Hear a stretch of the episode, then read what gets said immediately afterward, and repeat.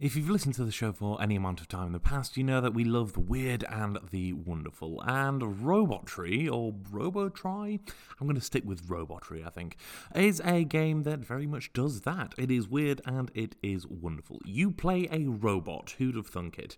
Uh, and for the beginning of the game, you only have one leg, but don't worry, you will get another one. The game's not a complete monster.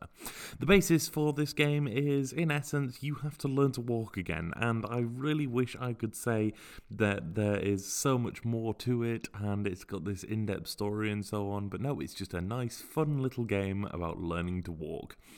Admittedly, you are learning to walk using a robot that has two legs that move independently of each other and can dr- jump some great distances, but critically, you are playing a very simple game that is easy to learn and, as the cheesy phrase goes, hard to master. I wasn't entirely sure what to think when I first started playing this game.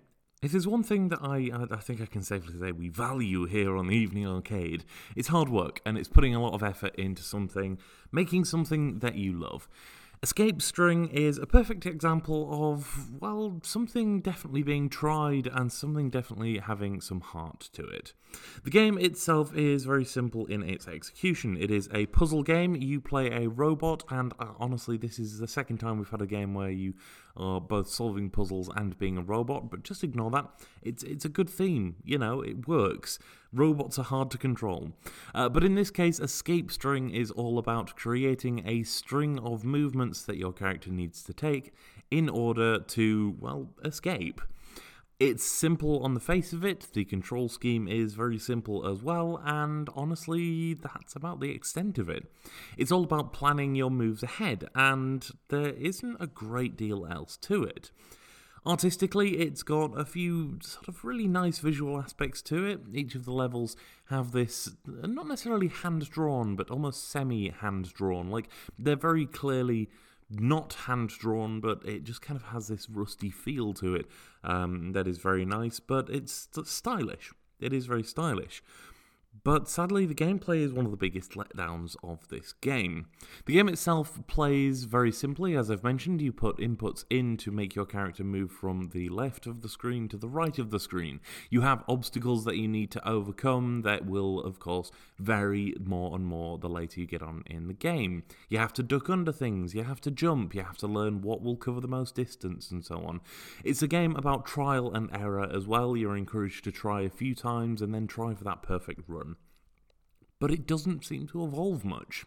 And uh, that's kind of tragic, really, because the game does a lot well. It's a game that really knows what it has going for it, but it just doesn't do enough. It feels like there is plenty going on in the game, but it's a short game that doesn't really have enough body, enough substance to it. Now, if I were to sort of suggest something for it, it's that the, the entire concept for the game is great. And somebody, again, has obviously put an awful lot of hard work into making this. But it's got four inputs, and that's it. It feels like something that could have so many more inputs, that could have so many more ways of interacting with the environment, and so many more ways of playing through each level. So maybe I'm being a little bit harsh on this front, but I feel like it's one of these games that, yes, is fun, but definitely has a lot more that it can improve on. It has everything that would make it a brilliant game, but it just isn't a brilliant game yet.